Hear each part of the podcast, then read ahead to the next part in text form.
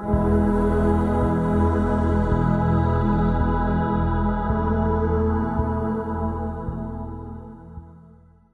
you, Margaret, for beautiful reminder that the kingdom is now here and available to us and indeed within us. Um, I want to give uh, people an opportunity to sow their tithes and offerings. Uh, from, from this coming week, you'll be able to do it in person in the building, although a lot of people do it online now. So uh, Lucas will put the, uh, those giving details up on the screen. And uh, I'm really excited by um, the news that I have to share right now. And I'm, actually, I'm going to make it part of my message because the message is about, is about what needs to happen when we come together. And so, Lord, I just want to thank you that um, you have already uh, made a way, Father, for us all to come back together in a unity birth in your Holy Spirit. And I thank you for that, Lord. And I pray, Father God, that each one of us would have that commitment to walk in unity as we worship, as we pray, as we prophesy, as we evangelize, as we preach, as we reach out to family, friends, community, city, nation, Lord. In Jesus' name, amen. Well, uh, for those of you who may not yet be aware, yesterday uh, New South Wales hit the point of 80% um, vaccination, full vaccination across the state, which means that um, from tomorrow we can meet as a church here in the building um, with a couple of rules. Now, the first thing I want to point out is that there is um, no discrimination between vaccinated people and non vaccinated people. Everybody is welcome to come into church from tomorrow. The only thing is that uh, there will be a four square metre rule in place and that you'll have to wear masks in, uh, while you're in the building. And I believe that that will be rolled out, uh, that will be um, that particular restriction of masks will be removed in the coming weeks. And uh, as my understanding is that by December the 1st, we will be down to a two square metre rule. And so um, I'm just really happy about that.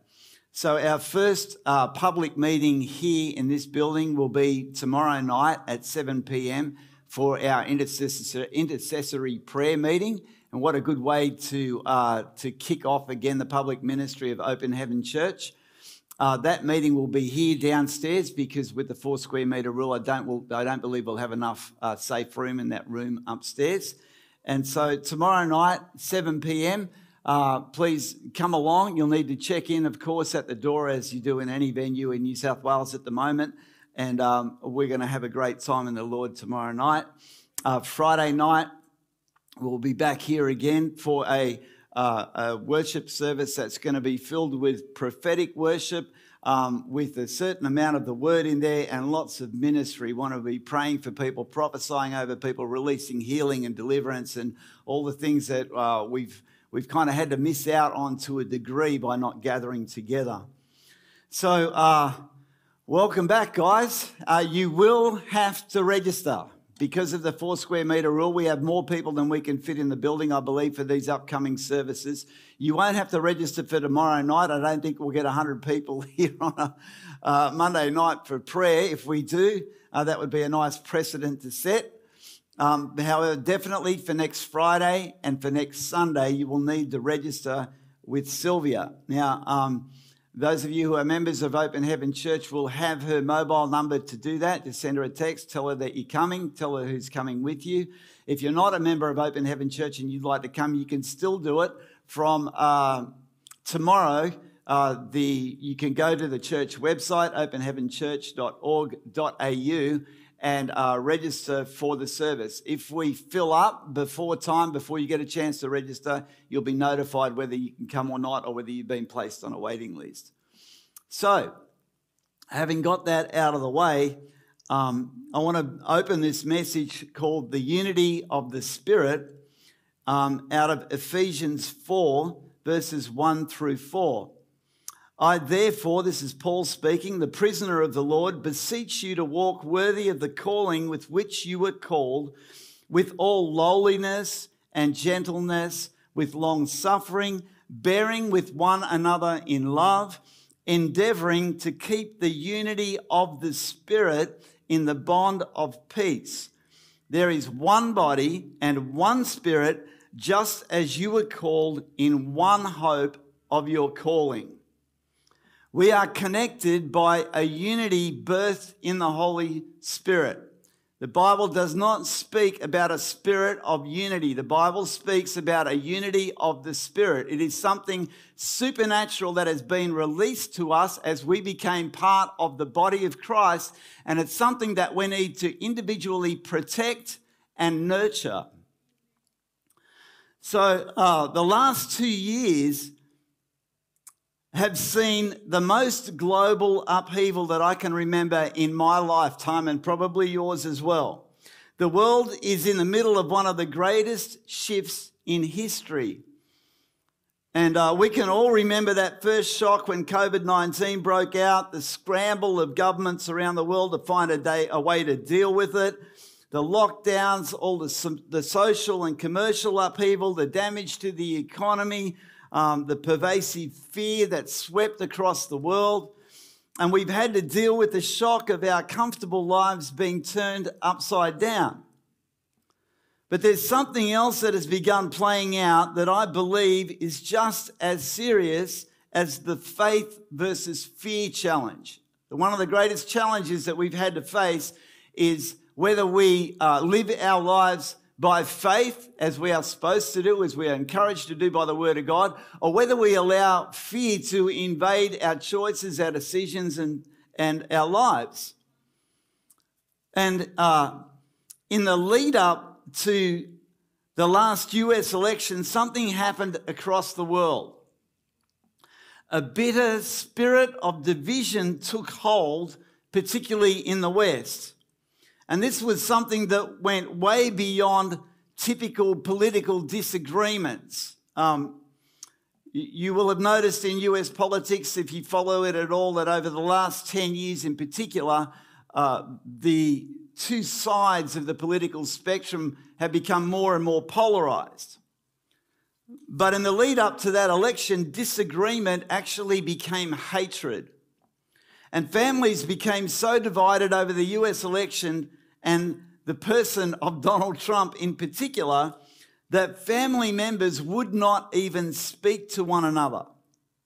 And this spilled over, this spirit of division that came in, spilled over into communities, into cities, took hold of entire states and even nations across the world. Simultaneously, you had COVID 19 break out, and COVID is still here. I have friends um, who are from Romania, and uh, in the last six minutes, one person died in Romania from COVID. One person is dying every six minutes from COVID. They have 14,000 new cases every day. Indonesia and Malaysia and places like that around the world, there are many countries around the world that are going through the peak of COVID in their nation. As the West has struggled to recover from our massive problems perpetuated by not just the health crisis, but government's response to it, more problems have emerged and greater division has been the result. Now, at the risk of, I'm being very, very careful about what I say in today's message because uh, I like to preach and I like to move off the script and be led by the Holy Spirit, but I understand the importance of what I need to say today, and so I've been very careful in preparing this. At the risk of oversimplifying what can be very complex issues, there is one thing that I can say with certainty. There is one overwhelming reason why the West is now in danger of imploding. It is because the West has progressively been turning its back on God and our Judeo Christian governmental foundations more and more. And we have held up for generations democracy as the ultimate form of government available to the world. But democracy has uh, within it what can become a fatal weakness. That weakness is that if the majority of people within a democracy turn their back on God and embrace values that go against the Word of God, then those who adhere to godly principles and values will become more and more marginalized within a culture that increasingly despises the checks and balances that Christian values and Christian governmental foundations provide. This is the point that we are in in the West. We are at a dangerous tipping point in history. Why am I saying all this and talking about unity? Well, there is a specific element in all of what I've just mentioned that is dividing the church. I'm talking about the church around the world. Governments, including our own, have seized on the rapid development of COVID 19 vaccines as not just a protection against COVID, but as our pathway out of the lockdowns crippling our economy. Now, I am not against vaccines. I am not against the idea that uh, as many people as possible should get vaccinated. I'm not against that idea. However, governments have become increasingly coercive and manipulative in promoting vaccination as the only pathway back to normal life. But then governments have gone one step further in various places around the world. The mandating of vaccination in a number of industries has actually thrown people out of work. I have personal friends who are now in the, a place of limbo in regard to their employment because of the mandatory vaccinations that are being imposed um, across different industries, and this is creating greater and greater division. In effect, what we now have, temporarily at least, and I believe temporarily, a two tiered society, and this has created a clear disparity and inequality that those who have been vaccinated have greater freedoms than those who have not. That's where our state, New South Wales, currently is at the moment. Sydney is divided into a two tiered society. And it appears that, at least to some extent, this will remain the case until and unless the underlying public health orders around mandatory vaccinations are rescinded. This is something that I believe we must believe for as the body of Christ in our nation. Already polarized socially and politically, our culture is cracking under the strain of COVID and under the limitations placed on our freedoms, and because of the overreach of government in trying to apply only the solution of vaccination to get us out of this mess. In many cases, accusation, offense, and division have become the order of the day. Opinions are held so tightly that great offense is taken if opinion is challenged. The reason that I'm speaking about this today is because the division in our society around this issue has found its way into the church. I'm talking about the wider body of Christ. I have been hearing more coming from church people about the vaccination issue than I have been hearing about Jesus. I am hearing people speak more passionately about their pro or anti vaccination stance than they do about Jesus or the kingdom mandate that we are being given to bring in the harvest and prepare for the return of Jesus Christ. This is not right. I know of families, Christian families, who will not meet together because one side of the family is vaccinated and the other is not. And don't think that that spirit of division is only working one way. In other words, it's not just vaccinated people that are saying you're not welcome to unvaccinated people. I know a specific case where a family with unvaccinated people has said, those people that are unvaccinated have said to the vaccinated, we're not meeting together um, because of this issue. Christian families.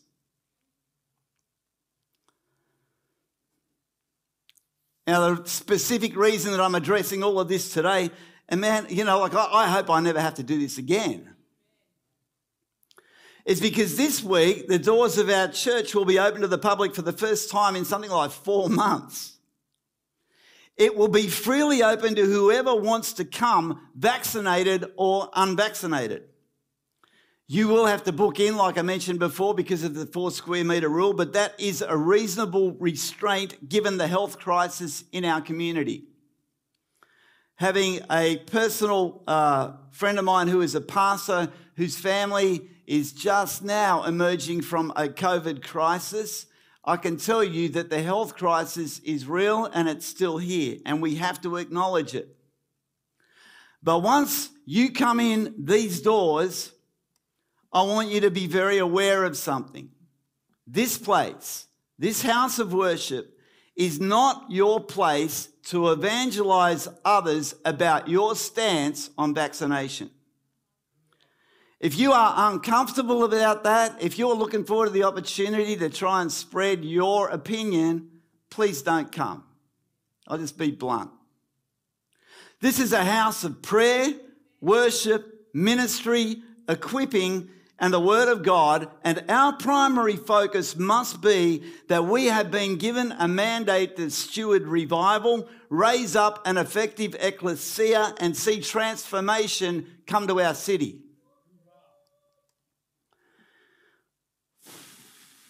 If you allow your opinion about the pandemic or vaccines to divide you from your fellowship with other believers, then I might humbly suggest to you that you have an issue, not those you are hoping to persuade.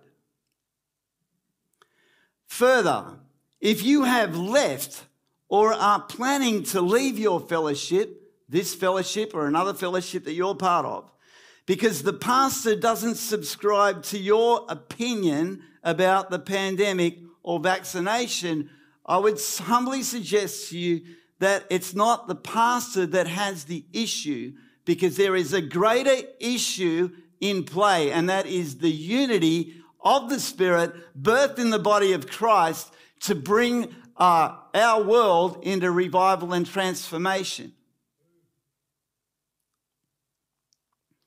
The church of Jesus Christ is the body of Christ, made up of many parts that need to function together as a whole for the ministry of Jesus through his body to be of maximum effect. We must be functioning together.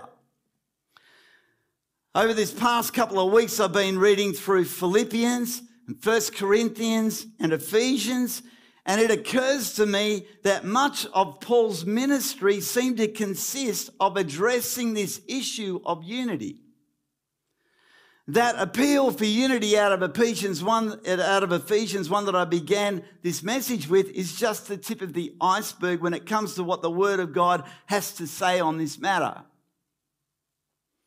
In 1 Corinthians chapter 12, for instance, starting at verse 12, Paul speaks to the Corinthian church and he says this For as the body is one and has many members, but all the members of that one body, being many, are one body, so also is Christ.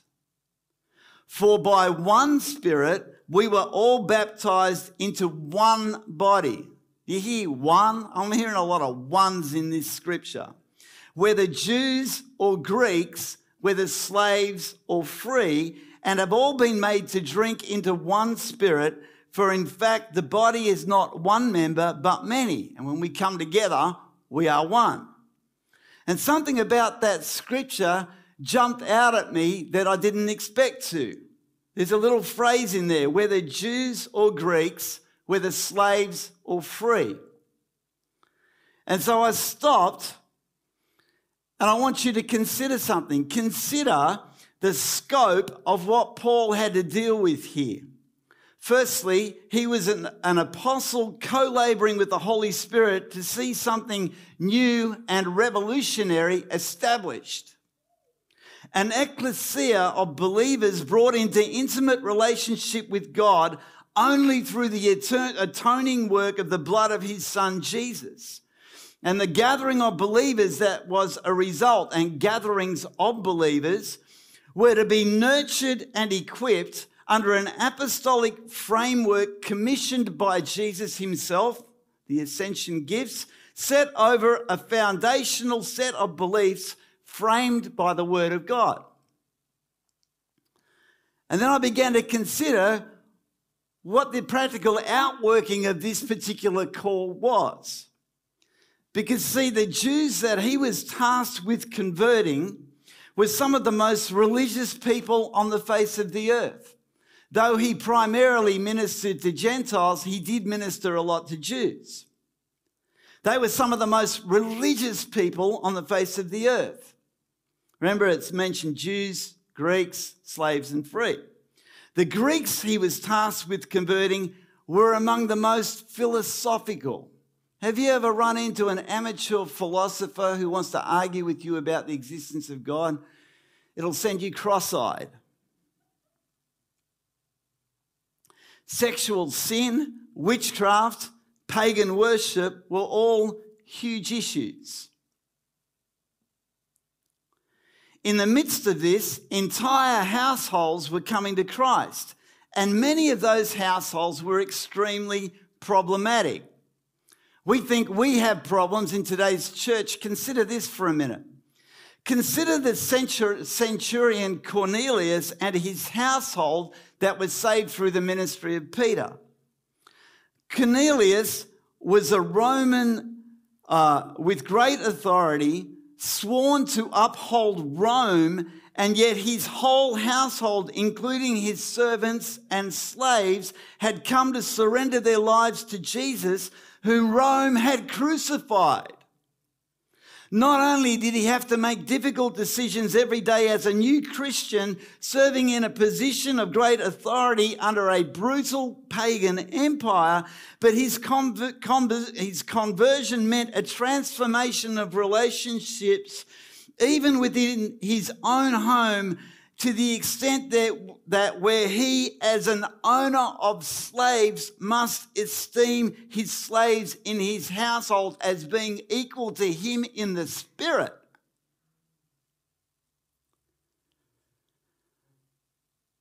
There's a discipleship problem for you.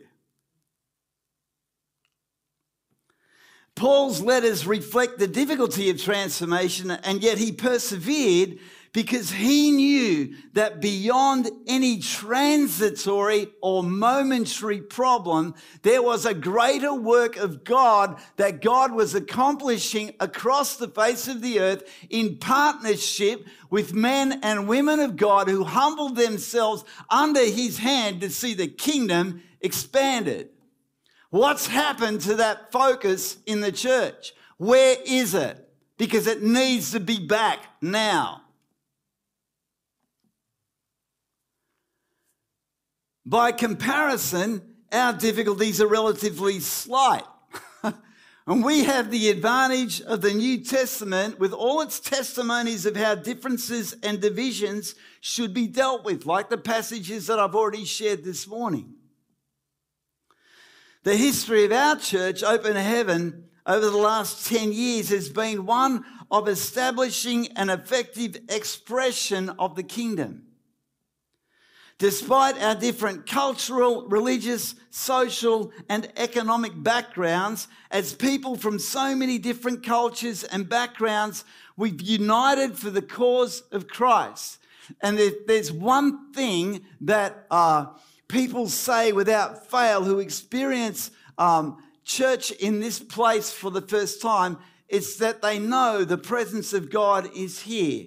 And that is because the unity of the Spirit, where we are uh, prepared to recognize that the kingdom of God is more important than any personal agendas or opinions or backgrounds or any of those things. When we recognize that and we choose to enthrone God on our praises in this place, He responds with His Spirit. This is something precious that we must nurture and steward and protect.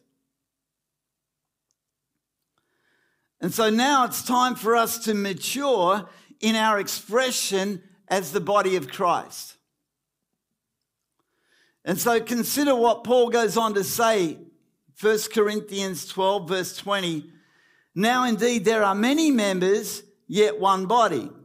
And the eye cannot say to the hand, I have no need of you. Nor again the head to the feet, I have no need of you. No, much rather, those members of the body which seem to be weaker are necessary. And those members of the body which we think to be less honourable, on these we bestow greater honour. We hear the phrase culture of honour bandied about. Can I suggest to you that it needs to start here? And our unpresentable parts have greater modesty, but our presentable parts have no need. But God composed the body, having given greater honour to that part which lacks it. That's a miracle of grace. That there should be no schism in the body, but that the members should have the same care for one another. Schism means division or the tearing apart. And verse 26 if one member suffers, all the members suffer with it. Or if one member is honored, all the members rejoice with it.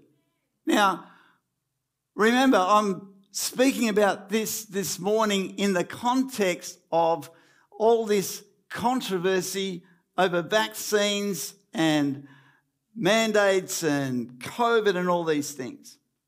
So, how is what I have just read to be practically expressed in our fellowship as we all return to gathering together? Because some of us are vaccinated and some of us are not. Here is, I believe, the godly approach. I honour your faith expressed in the decisions that you have made. By the way, they're your business. If you acted out of conviction and faith to get vaccinated against COVID 19, I honour you as someone who has made that decision in faith. God has, He is, and He will honour the decision you have made in faith with His favour. If I do less than that, if my attitude is less than one of honour, I am operating in conceit, which I will return to in a minute.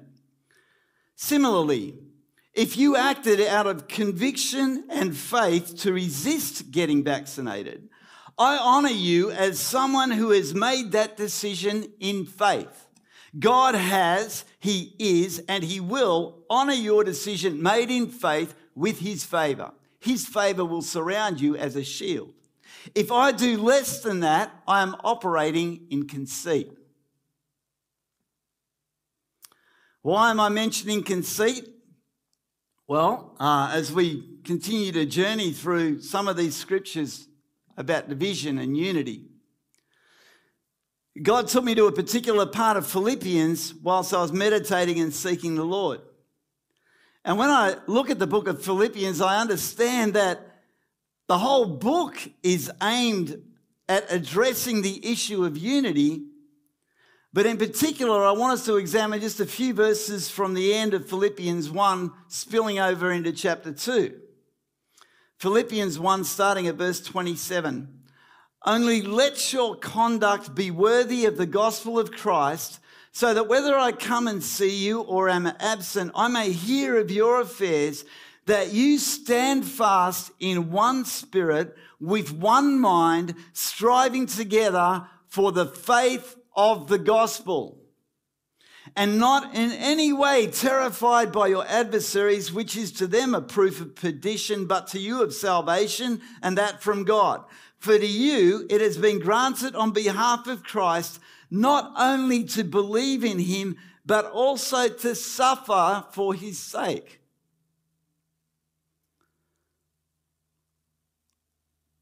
having the same conflict which he saw in me and now here is in me. And then when you turn the page, if you've got the New King James uh, Bible, just above verse 1, it has this title Unity through Humility. And he goes, he goes on to say, Therefore, if there is any consolation in Christ, if any comfort of love, and of course there is, there's consolation in Christ, right? If any comfort of love, if any fellowship of the Spirit, if any affection and mercy, fulfill my joy by being like minded, having the same love, being of one accord, and being of one mind. Let nothing be done through selfish ambition or conceit but in lowliness of mind, let each esteem others better than himself. Do you see how that marries up with the other passage of scripture that I just shared? Where you honor what you might consider to be the weaker member of the body. Who knows but that you're actually the weaker member? Is that right?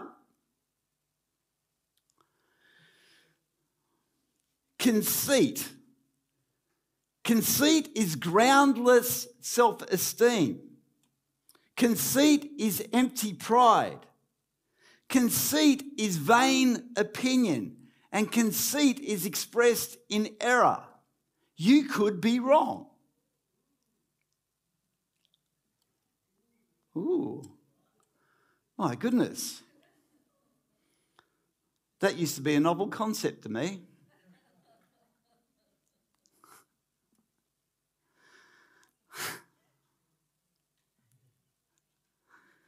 So, as we come out of pandemic lockdown, in pursuit of what is laid out in these verses that I've just shared with you, I honor your faith expressed in the decisions that you've made. And I trust that we will all commit to honoring each other in the same way. And I want to finish on a very positive note.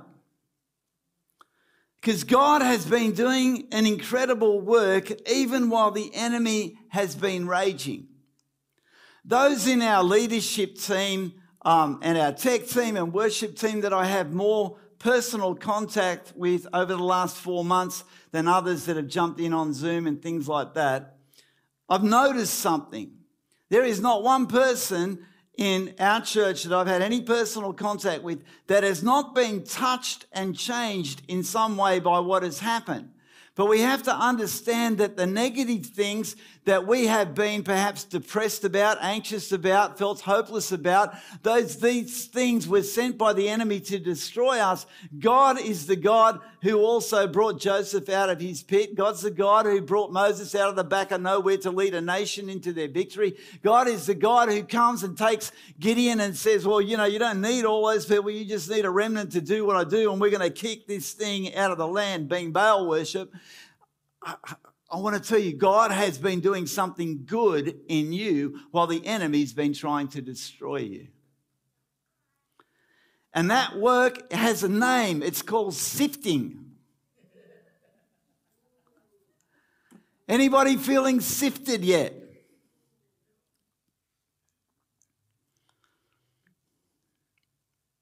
You know, we think of sifting in terms of the uh, this is just coming to me now. This is probably my only prophetic departure this morning. we think of sifting as being something to do with grain because that's how the Bible often describes it. But you know, uh, an Australian expression that we should all understand of the sifting process comes from the Australian gold rush. Because in places like Bathurst in New South Wales or Ballarat in Victoria, when thousands of people's thousands of people crammed into the gold fields, they were often uh, panning for, uh, for gold. And what that meant was you would have what was essentially a sieve, and you would go down into the creek bed and you'd pick up a whole bunch of silt and you would let the water flow through and clear out all the impurities. And there, what was left behind was pure gold. And that's what God has been doing. He's wanted to establish pure gold in our hearts. And that pure gold needs to be expressed to every single one of our brothers and sisters. Back in May, at a time when things seemed like they might be going back to normal in Australia, I brought a prophetic word that a season of sifting was upon us so that revival could come. And that, that sift, season of sifting began less than a month later as the pandemic hit Sydney and as it's re hit Melbourne. As we have allowed the sifting to, its, to do its work, our focus has not only changed, it has been sharpened. That's something that I've been asking for in the last uh, couple of weeks of prayer and fasting is God, we're going to come out of this. We don't want to come out the same way that we went in, and we want our focus to be completely on what you want to accomplish in the kingdom through us. And so I've come to the place where I understand that in a time where uncertainty and fear rules this world, I can be certain in this that only revival, a genuine move of the Holy Spirit, can bring transformation to our communities, cities, states, and nations. The church in the last 30 or 40 years has tried everything else. Genuine revival reaches into and transforms the corridors of power in nations. Genuine revival reaches into the realms of religion, family, education, government, arts and entertainment, media, everywhere. Those realms are commonly known as the seven mountains. The focus of our church, Open Heaven Church, is shifting now toward a more mature, authentic, effective, and offensive, in a good way, expression of ecclesia with a mandate for revival and transformation. You will see this reflected in our prayer gatherings. There are some things about the way we do intercession and prayer that need correction. They will be corrected. You'll see this reflected in our prayer gatherings. You'll see it reflected in a fresh approach to discipleship, to evangelism, to the preaching of the word, to strategic level spiritual warfare, to the way that we approach prophecy and to an, towards an expression of prophetic worship that was originally given to us as a mandate just before uh, I took on the role as the senior pastor of our church. And all of those things that I just uh, mentioned are going to require a supernatural unity birthed in the Holy Spirit. And I want to uh, want to encourage you in this that that unity birthed in the spirit is actually part of our birthright and inheritance. Because when we decided to receive Jesus Christ as our Lord and Savior, we were supernaturally joined to every other believer on the planet. And if that uh, body, that expression of the body of Christ would now rise in maturity, man, shackles would be broken off entire nations. Irene, can you bring your worship team back up?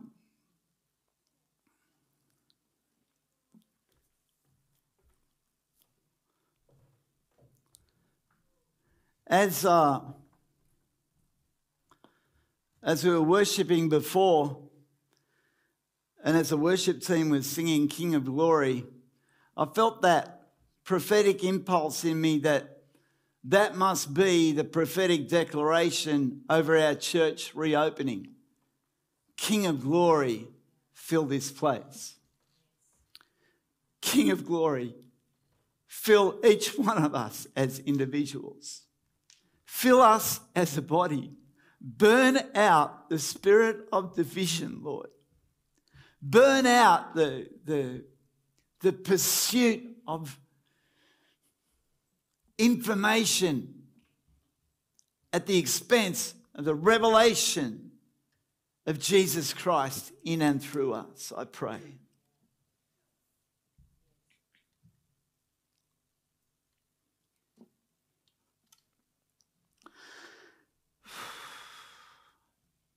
Ephesians 4 1 to 3.